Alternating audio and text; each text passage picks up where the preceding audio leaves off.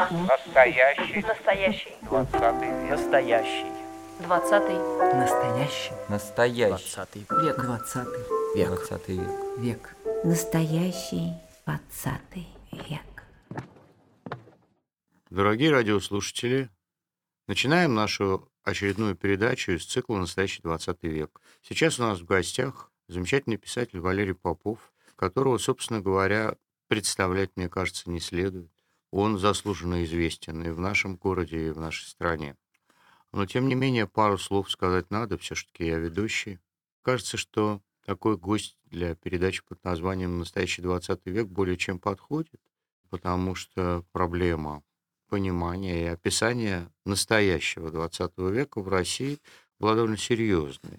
Представление о времени в России было искажено. И Валерий Попов был одним из тех, кто эти искажения исправлял. В позднее советское время он писал фантасмагорические рассказы, реалистические рассказы, комические, печальные, сентиментальные.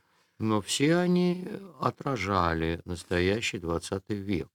Кроме всего прочего, еще и потому, что, говоря по-средневековому, Валерий Георгиевич Попов номиналист. Он видит деталь, вещь, он видит конкретику. Общие идеи его не очень интересуют. Как, впрочем, я думаю, и все его поколение. Поэтому мы с э, Валерием Георгиевичем, я так решил, поговорим о настоящем 20 веке. Прожил он много, жизнь его была многообразна, и поэтому мы об этом самом времени, настоящем 20 веке в России, поговорим. Начнем с такого странного вопроса. Валерий Георгиевич, вы успели поучиться при раздельном обучении. Да, А потом один год, я так понимаю, 54-й, вы учились вместе с девочками. Поместили вас. Как это было? Какие были... нет, я э, Нет? вось- во- восьмой, девятый, десятый. О, Мне повезло, да. даже восьмой, девятый, десятый. Да. Какие были ощущения при смене парадигмы? Вот были одни парни, и вдруг к вам запустили девочек. Неловко рассказывать. Неловко Ну, рассказывать. как ты помнишь, что мы с Розой Зильберман как-то очень активно касались друг друга ногами. Я помню, это было совершенно поразительно. То есть вы сидели за одной партой? Да, так, что даже иногда трудно было выйти отвечать. Были как-то так на очень тесном контакте. Да, мы так, вот так заплетали даже. Это было в восьмом классе, да. Причем Роза Зильберман была отличница. А И вы... я тоже, и я тоже, да. А вы сидели на первой партии? Как это? Не, не на первой. Где-нибудь на третьей так. Может быть, э, если Роза слышит меня, прости, но это было. И, но потом, но это было причем при всякой любви. Это вот была чисто какая-то вот такая смычка полов после долгой разлуки. Это же первый был, первый случай встречи. Ну и помню всех девочек 8 Б, всех. Могу перечислить, даже вот когда гуляю, на саперной хожу из Адиса, помню, где, где которая жила, какой парадной. Да, Таня Иванова, Люся Марченко, всех помню. Ага. Очень хорошо, да. Кому как относился. Зельберман, нет, у нас любви не было. Мы на перемене расходились и вообще ничего общего. Хотя домой к ней я ходил, у нее такая солидная была семья. Да, это, конечно, было очень радостное событие. И- Единение. Главное, вовремя. Потому что если бы раньше надо было еще их бить, косички дергать и всякую гадость. А мы как раз в период ухаживания сомкнулись. Вот. Я как-то всегда вовремя попадал в нужную, в нужную полосу политическую. То есть никаких первых любовей у вас э, не было, а было только исключительно ухаживание. Ну, что-то такое, какая-то оценочность была. Помню, вот Ирина Рогова, очень красивая головка у нее была такая классическая. И, и однажды мы были на станции, классе в девятом, мы выходили на балкон. Ну, Я очень помню, как э, ржавчиной пах- пахла крыша. Что-то меня вот такая, такая история даже интереснее, больше волновала, чем Ира. Вот такой страсти не было. Ага. Но волнение было. Это, это к счастью, потому что у некоторых оно не возникало. И не, не возникло потом. А скажите, какими были послевоенные учителя в вашей школе? А, ужасные, ужасные, ужасные. Один так, ну, мы звали контуженный, он действительно так говорил, говорил, потом так палкой по столу. Он был с, одни- с одной ногой и палкой так бил по столу. Конечно, класс замолкал. И было видно, что сейчас вообще начнет рубить всех налево-направо. Да, Он был одноногий, да, на ноги, да. а он после войны фронтовик, да? Да. Вот даже не помню, что он преподавал. Но помню, очень хорошо помню Исаака Львовича, преподавателя математики. такого вкрадчивого человека, который, когда минут пять оставалось до контрольной, и ты ничего не сделал, он-то ходил и говорил вкрадчиво, спешить не надо, поторапливаться надо. Я помню, как зловеще так звучало, что пять минут не решен последний вопрос. Он говорит, такой он был немножко такой сутуло вкрадчивый. Всех помню очень хорошо учителей. Вот. Но такого вот, чтобы повел как-то так душевно. Нет, учительница литературы Зоя Александровна сказала, что я не понимаю, что это за Зощенко, что это за идиот Зощенко. Впервые услышал от нее. И потом стал почитывать. Когда вы услышали от нее, решили почитать, что это ну, за как-то идиот? да, через некоторое время да. То есть поинтересовались Зоя Александровна, Да, что же да, да, такое да, да. сказала. Это называется черный пиар. Да, да, да. И на первом курсе мы уже зачитывали Зощенко. Понятненько. А скажите, если так вот, помимо личностного отношения к суровым учителям, большинство было мужчин или нет, нет? женщин, женщин. Ну, может быть, пополам. Классная воспитательница Ли- Лидия Дмитриевна была женщиной, даже красивая такая. Какие-то вот такие взгляды, второгодники так как-то на нее поглядывали многозначительно. Наверное, им было лет по 30. Лидия Дмитриевна была, да, такая кудрявая, с каким-то немножко чехоточным румянцем на, на щеках. Может быть, случайность, не знаю. Но я помню такие вот А она красные учительница чего полоски. была? географии и классный воспитатель до конца, которая меня немножко выручила, потому что у меня был такой момент, вот что значит эп- эпохи, хорошие или плохие. Когда меня, значит, я шел на золотую медаль, уверенно, как-то как немножко так хитро. Не то, что я вот так совершенно всегда блистал, но понял, когда у меня появилась пятерка по Конституции, я понял, что это единственное, что входит в аттестат. Остальные вот надо э, получить вот за эти годы. И я вдруг стал хорошим щеком и вышел на золотую медаль, обогнав всех таких вот стайеров, стайеров из-за их спины. Вот. А потом, когда, может быть, это было неправильно, и Любовь Дмитриевна, англичанка, завалила меня, поставила четверку. Ну, такая вот принципиально она была порторка, она завалила меня. Вот, и когда э, Лидия Дмитриевна, воспитательница, кинулась к ней, вы что, говорит, Валерия, ничего не поделаешь. Она сказала, между тройкой и четверкой. И что я сделал, как вы думаете? Надо, чтобы человек пробивался во всей эпохе, как ты. Я пошел в поликлинику и там сделал справку О чем? о температуре. И, и- и- дальше что? Мне дали справку, и экзамен отменили. Ага. Я был в температуре. Да, вот такое первое конструктивное действие. Я понял, что я что-то такое соображаю, что я не просто теку по волнам. Вот это, да, первое такое влюбление. И жизнь моя совершенно изменилась. Я думаю, совершенно был бы раскол. Она бы раскололась в другую сторону. Ну, экзамен отменили хорошо, но, но четверка-то у вас все равно стояла. Нет, я, я пересдал английский. Ага. на пятерку. Подготовился немножко. Я немножко сам, конечно, заборзел и плохо знал английский, считал, что так и покатит. Вот. Нет, я не стал наглецом таким. Наглецом не стал, но понял, что надеяться на это все время не, не надо. Но Ага. когда один раз случайный прокол, надо попытаться его загладить. А англичанка парторг была вполне принципиальная. Она не то чтобы из недолюбливания к вам поставила эту четверку. А, Может быть, может быть. Я так иногда пытаюсь себя увидеть в те годы со стороны. Такой кок, кок такой, знаете, завивали мы такой кок. Длинный, Стиляга. Длинная очередь по Майорова стояла. По, по Майорова стояла длинная очередь. Часов семи. Когда мы единственный парикмахер города, который вот так горе- с жутко горячими щипцами вот делал, Делал кок. делал кок, да. И То вот есть единственная парикмахерская в городе, где Майорова. делали Вот кок. Прикидываю, где это могло быть, да. И помню утре- утренние такие окна, а мы стоим в очереди. Вот. Нет, стиляга не было. Вот в том-то и дело, что, что я проповедую, что надо всегда во всей эпохе что-то брать, то, что самое интересное. Я, например, был стилягой после школы, а в школе был отличником. Вот дружил в школе с отличниками, а после школы с хулиганами и, и- и с разложившимися Типами. да, да. Посещателями танцев в ДК культуры. ДК культуры какой? Нет, работник, нет, а нет, ДК работников связи. Это был, А. это вот в Кирхе бывший, да, на на Боковской улице, на Большом Ага, ага, Вот это- это была Кирха, потом сделали ДК работников связи. Ага. И там с двоечником Красновым ходили на, на танцы. И даже помню один двор, куда я заходил после танцев с кем-то. Такое углубление одно есть, и там баки стояли.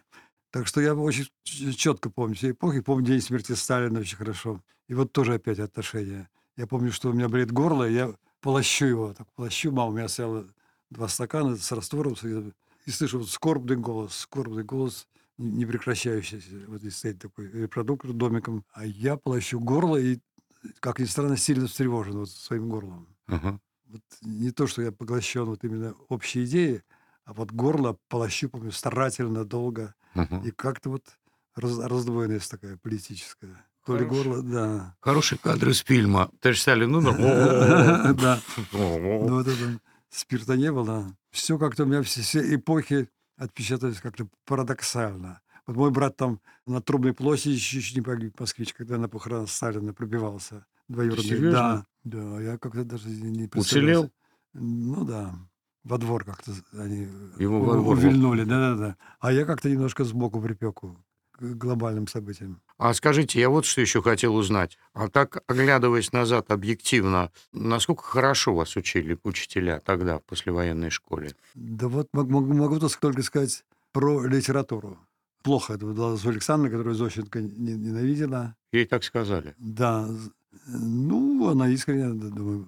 И совершенно я потребительски относился к литературе. Писал очень, очень правильные, очень толковые сочинения. Ага. Толстого не читал, просто так вот набор нужных, нужных штампов и Ага. все.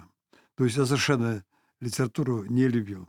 Не любил ни, ни Балконского, ни, ни Безухова. Да вы просто и не сейчас читали, не люблю. И сейчас не люблю. А, а вот потом, когда прочитал, мы с Панченко, помню, выступали и говорили, помню, перед школьниками, за что можно любить Толстого. Вот. Но, не, но не за Балконского, не за Безухова. Мне кажется, что это куклы такие, ку- ку- куклы для Льва, Льва Николаевича. А кого же вы куклы. любили? Дулахова? Я... Нет, нет. я- Там главная линия это, это Николай Ростова и, так сказать, Мар-. Марья, Марья, Марьяна Волконская несчастная. Ага. Вот их любовь очень нежная и очень трогательно прописана через весь роман. И это история его родителей, в сущности. И Ага. вот там трогательно, очень трогательные моменты есть. И настоящий там есть женский роман. Ну, вообще, я уже несколько раз на всяких книжных ярмарках ставил в неловкое положение ведущих, которые выясняли, что, выясняли, что они не читали «Войны и мира». Конечно. а я потом толстая перечитал. Потому что как вот встретились еще раз Николай Ростов и Мария. Мария, да, как они встретились? Еще Ну, раз. во время подавления бунта богучарских мужиков, естественно. Молодец. Правильно. это- Это первый, это- первый, первый Это, отличник. тот- нет, это, это, нет, так Да, это он попал к этим, к этим сумасшедшим, да, сумасшедшим попал, которые Почему заперли в сарай и хотели Наполеону продать. да. Ну, Нет, ну, еще какие-то там, же, там же специально было сказано, что там очень все тонко. Там было сказано, что богучарские мужики были богатые. Они были богатые. Естественно, как богатые мужики, они и ждали революционную армию. Буржуазную. Вот. Ну, это вот правильно. вы как социально мыслите, как, Ну, у меня-то- профессор. А я мыслю вот как физиологически. Он их рисует совершенно, совершенно сумасшедшими, что это Богучаров было известно давно, да, уже дурковатыми какими-то мужиками, странными. Если бы очень. они были дурковатыми, они не были бы Но они очень странно себя вели по отношению к классическому образу. Ну, правильно, русского не, не- крестьянина, не да. поехали. Не поехали, не стали бить. И, самое, и самое замечательное, вот что... эта сцена, да, я считаю, лучше жемчужина романа. Нет, «Жемчужина романа» — это, конечно, убийство э, Верещагина, по-моему. Потому что каждый относится... Потому что нет, Да, да. я-то, например, очень люблю Балконского и Безухова. А как раз Николай Ростов мне не очень нравится. Но Ну, он это... такой серенький, в этом вся история. Про, про звезд писать как-то легко, но, но легко, Понятненько. легко писать про звезд. А когда вы, собственно говоря, заинтересовались войной и миром? Когда вы прочитали, если вы литературу-то не любили в Ой, школе? поздно, поздно, поздно, в зрелые годы, честно скажу, в зрелые годы. Полюбил это как звали это самое похитительницу-то Наташи Ростовой. Кто по- похитил-то ее, похитил ее, красавица это. Курагин, Курагин. А, э, э, Красавец Курагин. да, Анатоль. А я обожаю его старшего брата, старшего брата Куракина, помните? Который в свете сидел, полный идиот, как бревно, потом какую-то фразу говорил, э, совершенно непонятную. Иннокентий, то ли Иннокентий, то ли Да, Ипполит. совершенно какую-то непонятную фразу, все молкали, разговор полностью разбивался, Да, потом это как- понемножку восстанавливал. Он также невозмутимо сидел. То есть второстепенные герои всегда лучше Да. удаются, Конечно. потому что их не грузят авторы. ну они, да. они живые, они настоящие. Вот поэтому мы провели лекцию, да. Потом я очень люблю, когда раненые, раненые солдат везут, везут после бразильской битвы, и один говорит, Тита, Тита, он говорит, что тебе, иди молотить. Они дразнили, дразнили, и уже умирая друг друга дразнят, иди молотить. То есть вот эти жемчужины Толстого надо показывать школьникам. Он, он, че- я их нашел, да. он э, хорошо работал. Да, работал так, что спрятано все. А на- на- наверху помпезность, сказать, Ну, какая там подписка? конъюнктура и так далее, мне кажется. Но все-таки главные герои Мне не симпатичны. То есть не, ис- не ис- ну, искусственно, не- не- не резонирует с душой. Вот, но вернемся к, эпох- к эпохам, да. Давайте. Вот я хотел вас спросить. Вы учились в ЛЭТИ, да? Да. А как это было для вас после школы? Тем более, что вы сказали, что после школы вы обратились в стиляжество. Нет, нет, нет. Ну вот, понимаете, когда человек очень сильно входит в какую-то социальную группировку, он, он как-то стирается сам, понимаете? Так, так что бегать за автобусами. Нет, мы любили об этом говорить. У нас такая была в ЛТ группа и- ироничных таких людей. Мы, мы, так сказать, все, все немножко пародировали, пародировали, играли, так сказать. И вот, и мы рассуждали каждую осень, что бы нам надо было уже носить, но мы этого пока не носим. Но кое-что приобретали. Нет, нет, у нас лучше это была словесная игра. Словесная игра такая, непрерывный такой кал- каламбур, из которого вот выросла первая повесть «Жизнь удалась». «Жизнь удалась» вот это из коридорного нашего веселья в стенах латей. А какова была вот вузовская жизнь будущих инженеров? в- Это же были оттепельные годы.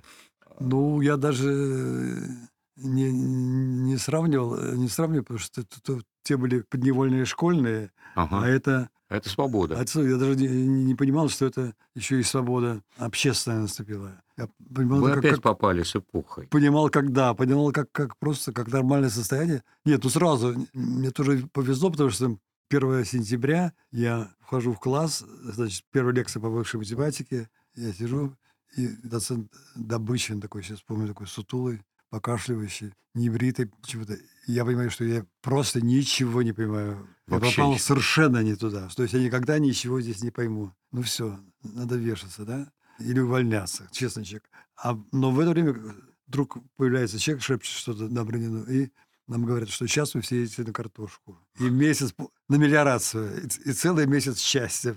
На Корейской перешейке, озера, валуны, портвейн. Ну и такой мы так, с такими опрыскивателями ходили, вредные, вредные какие-то растения. Опрыскивали. Я, я- ядом, да, ядом. Но тем не менее природа была чудесной. И там такой обвал студенческих песен, фольклора, анекдотов. Зощенко такой рваный появился. И мы за километр ходили вечерами Зощенко слушать к второкурсникам. А, они, То то есть, читали вам всем вслух. Вы собирались, и вам читали вслух. Да, по очереди, вырывая друг друга, э, ребята читали Зощенко. Мой любимый рассказ, рассказ «Землетрясение», как Стап- Снабков, пьяный Снабков про- проспался. Проснулся в Ялте и думает, что в Турцию попал. Голые Да, все да. ходят какие-то. И так пошел всю улицу в подштанниках. Впрочем, по случаю никто, землетрясения никто не удивился. Впрочем, и так бы никто не удивился. Да, вот ну, Там все, все состоит из жемчужин. И я полюбил литературу таким. И вот тогда-то вы полюбили игру, да, игру, это божественную игру звуков, да. Слушайте, смыслов. а это же было еще, когда Зощенко и печатать-то не печатали. Это был год 57-й, наверное. Ну, да, это была старая книжка, я помню. Старая книжка была. Ну да. Старая книжка была. Вот. То есть не то, что постановление не отменено. Нет, но потом, потом была п- царск- царская книга наша всеобщая, это было 12 стульев, конечно. Вот ну, это- на этом мы мужали, Ага. на такой литературе. То есть это было... Зощенко 12 стульев и поехала. Ага. Потом Понятно. Олеша и так далее. Только тоже тот- повезло, да. Олешу напечатали. С, Только с напеч- голубком таким, да? Голубок такой на обложке был. Там- Художник Сбарский. Там были «Зависть», Ну и все лучшие рассказы. рассказы, Леомпа и «Ни дня без строчки» небольшие Да, отрывки. да, да, маленькие, маленькие, маленькие, маленькие, маленькие, маленькие жемчуга. И все, все, все было. Там Бабель Платонов, Муравзин, скажем, упивался Платоновым, и так говорил на распев. Мне это казалось немножко... Мне больше изобразительный ряд Очаровывал, чем, чем звуковой. Поэтому вам Бабель больше нравился, чем Платонов. Олеша больше нравился. Олеша, С, да. с его образами. Да, как это? Лужа под э, осенним деревом походила на лежащую цыганку. Да, Сходу, да. сходу её девочка, видишь. э, девочка ростом с веник, да. Вот, и как- как-то так все складненько шло, да. То есть вот в это время, когда вы столкнулись с э, Зощенко, Олешей и Ильфом Петровым, вы почувствовали вкус к литературе, да? Да, и был такой еще у нас Валя Семенов, считался таким гением. Помню стихотворение «Листопад», он летит тяжело, что-то есть у него на прицеле, что-то есть у него на прицепе, и одно осталось — крыло. Он очень дружил со Снорой, и я впервые слышал Соснора, Соснора, Соснора. Это было где-то курсе на третьем, четвертом. А как его звали этого? Валентин Семенов. А что он потом, где он? Да, куда его Красноярск распределили. Все. И все. Жизнь его, да, увлекла. Потом подружился с Уфлинтом, и вот по этой цепочке исследую. А скажите, вы же работали инженером, да? Да. Акустиком. А вот э, какова была вот эта жизнь времен поздней оттепели и раннего застоя? Вы еще тогда не собирались стать писателем, вы просто были вот... Да, это было, как, конечно, время какое-то очень-очень тревожное. Студенческая лафа, вдруг бац, резко провалась, какие-то стены, замки часовые. Ага, вы в режимном, режимном Да, предприятии да, работали. Да, да, да, да. Но потом это э, акустика, и я акустикой. проби- пробился, да, м, оказался каким-то счастливчик, видимо, на таких кораблях, которые плавали от Одессы до Батуми, и мы там налаживали акустику э, немецкую. Это, это были немецкие, три немецких корабля. Мы как-то перевез- Трофейную? Да, три торфейных корабля, которые стали по Пушкин, Лермонтов и, и Иван Франко. Вот. Интересно, как они раньше назывались? Ну, как-то да. Гёте, Шиллер.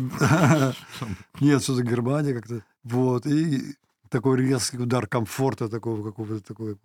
Бассейн там был. Что, серьезно? Да, да, да, да. То есть впервые вы увидели на судне бассейн? Ну, это было в 63-м году уже, да. Они уже довольно давно плавали, но да, бассейн, ну, может быть, и в жизни даже увидел первый бассейн. Вот из-за тол- толчка еще юг, еще алиандры, еще грузины, шашлыки, та- музыка. И э, южнее, чем прежде, называлась моя первая книга. Вот такой Ага. То есть такое... глоток счастья. Я понял, что вот туда надо плыть, в эту сторону. Вот это плавание, да, это а, основа первой книги, которая называется «Южнее, чем прежде». А вы почему, собственно говоря, от своих акустических занятий подались писатели? Как это вот... Ну, вот мне удобно, потому что я, ни грамма у меня не осталось, чтобы я не, не издал уже и не напечатал. И у меня там написано, что мы испытывали, значит, микрофоны. Микрофоны, говорите микрофон, а там человек должен слышать и Ага. записывать. Ага. При этом подбирались слова, которые не связаны с, смысловым путем. Чтобы, так сказать, э, не возникало смысловых подсказок, да? Мгм. Например, японец, лодочка плыть. Вот им казалось, что это, что это неразделимо, несоединимо. Ага. А у меня сразу картинка японец. Ну, конечно, лодочке, еще да. бы, да. И И Фудзи над ним. Да, у меня забыл, как эта повесть называется. Я там написал поэтическая акустика, как и все, все бессвязные строки переделал в законченные красивые видения. И немножко наши показатели повысил Мгм. в целом по цеху. Ага. Но они потом поняли, что я знаю не наизусть, а просто экранизировал все, все, эти, все эти То есть кадры все видели. эти про- проверочные слова экранизировал и снял фильм по каждой, по каждой трехсловию снял фильм. Ну, ничего страшного. Меня не разоблачили в то время. Ну, но скоро я сам себя разоблачил и уволился Ага. через три года. И стал такой промежуточный путь. На телевидении ошибался. Ну, А так- что там делали на телевидении? ну, просто за- оказался знакомый знакомого. Умный человек Натан Печатников такой был, который... Ну, вот были... Ну, во- во-первых, тогда уже была среда богемы полусвета. Вот мы, все уже были знакомы на крыше в европейской или в европейском втором этаже. Уже была такая компания, и юристы там были все, вообще художники замечательные, красавцы. И Натан Печатников сказал, что я тебя знаю, приходи. И я там ошибался, но недолго, недолго. Три месяца. Звукооператором? Нет, диспетчером. Но потом как-то как я ш- гулял с собачкой, уже женился, гулял с собачкой, и такой порыв ветра прилепил мне мокрую газету. Одно место было сухое, и там было написано, что открывается прием в АВГИК. Присылайте рассказы и отрывки. Я послал, и меня приняли. И я уехал из телевидения в АВГИК. Даже немножко прогулял. Когда вернулся, испытательный срок мой кончился. А потом зато я написал книжку ТВ. Очень хорошую детскую книжку про все Про телевизионные хитрости. Да. Вот такие скачки. О чем, застревать не стоит особенно, мне кажется. На пути к главному. Скажите, насколько мне известно, может быть, я ошибаюсь, ваша повесть «Все мы не красавцы» с трудом пробивалась через главлит. А это правда? Нет. Это де- детский рассказ. Все мы не красавцы. Дет- детский рассказ. В том, как, как мальчик живет с бабушкой, к нему приезжает друг. Друг оказывается лунатиком. э, Он смотрит, как друг его ночью ходит. Как... Потом они, он выходит на улицу, видит там какую-то бо- божественную э, ночь волшебную. Вот потом, значит, откуда бабушка возвращается, и вот они будет этого Ну, я помню, но Э, да, я, да, я да, воспринимал и, это как и- да, да. Ну, на- да, большой рассказ, да. И кто-то бабушка говорит, ну, я г- э, лунатик у тебя друг, да, лунатик. Ну, ничего, все мы не красавцы. Мгм. Надо любить друзей. Так- такая- такой вот рассказ. Но никаких сложностей с Глафритом у вас не было. С чего же ты я решил? Нет, нет, а- один раз у меня что-то такое в советском писателе уже в замечательном, самом лучшем издательстве всех стран и народов, которое бы в доме Зингера было. Вот, на, на третьем этаже редактор меня вызвал, сказал, что вот вычеркнули какую-то фразу, вычеркнули, я даже не помню какую. Нет, нет, это Лафлит оказалось очень, на самом деле, было добродушнейшим изданием. По отношению к вам. Да нет, ко, ко всем, ко всем. Оно, оно занималось э, государственными секретами, которые никто не знал на самом деле. Не, никто. Ну, надо было, это как, э, как биться об столб э, лбом. Чтобы попасть в главлит, надо было найти столб и удариться в него головой. А, а так все дороги были, в принципе, свободны. Ага. Мы же, мы же не, не знали тогда про антисоветскую деятельность. Мы, мы дурили как сами, как нам нравилось, Ага. понимаете. И- Нет, но идеологически, конечно, был. Нет, обком был страшнее, потому что книги чаще всего не издавали в год, в год написания. То есть в этом плане Фрида Кацас часто приходила и говорила, что Валера э, книгу выкинули из плана. Но мы с тобой напишем еще лучшие рассказы. И так и выходило. За год еще, еще четыре рассказа появлялось, и книжка стояла богаче. Фрида кто? вы Фрида? Кацас такая была замечательная редакторша. Редакторша Игорь- в издательстве? И- и советский писатель. Фрида Ага. Кацас, потом к ней подключили до усилия Игоря Кузьмичева, и они вдвоем меня вели. Опекали. Да, я когда Фриде на день рождения сказал, что Фрида, благодаря тебе я не знал, что такое советская власть. Что она, куда-то уходила, там плакала где-то, что-то такое. Добивалась чего-то? Да, пробивала? да, ну в основном перенос на следующий год. Вот. И так вот плавно они меня, два ангела, вы- вы- вынесли. Ага. Первая книга, вторая. Нет, ну, первая книга и вторая — шесть лет. Ага. Вторая и третья — пять лет. Вот так вот было. Не скажу, что как бы это был какой-то рай. Но это нас устраивало, потому что надо было жить в промежутках. Это, Ага. это очень увлекало. Но в основном вы, вы печатались таким образом в ленинградских толстых журналах. Авроре Толстых. Да, вот, а- да, еще был феномен Аврора, когда пришла Косарева, новый редактор. То есть э, это новый журнал. Он, во-первых, был большой такой, не как толстый, он был такой, такой вот больше... скорее Нью-Йоркер, да? Скорее, С да. картинками. Он скорее был в ширину, чем в толщину, да. И там замечательные картинки Тюльпанова, помню, на, С- Мгм. на Стругацком. да. И мои все рассказы печатали только в «Авроре» лет пять, и только в июле. Я говорю, почему в июле? Потому что, ну, как ты понимаешь, начальство в отпуске в июле. Вот, и, и так вот, да, как я... Козырева была, да? Козырева, потом там другие были уже, да. А Козырева кто она была вообще? Она из обкома. Из какого-то там обкома или, или из горкома. Ага, Но она была очень, очень такая э, прогрессивная. Ну и сказали, что сделайте молодежный журнал. ага. Такой вот, не, не скучный, толстый. а Вроде юности вот- Да, московской. вроде юности, да. Она даже временами была лучше юности. То есть там все, все- многие очень появились именно, именно там, в Авроре. Там был Житинский, печатался. Ну, Житинский, да, он даже работал там. Стругацкий. Он даже работал там, да. Стругацкие там печатались, да? Да, да, вот «Пикник на площади» очень красиво, помню, номер у меня был.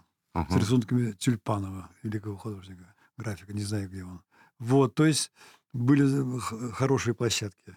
Ага. А скажите, пожалуйста, а после Козыревой был кто? Горешин или Тарапыгин? Вот я, как всегда, э, съел самое лучшее, потому что, во-первых, этот журнал зачем-то превратили в покетбук, в такой толстенький. И Как-то почему-то вот в него не лезло, не знаю.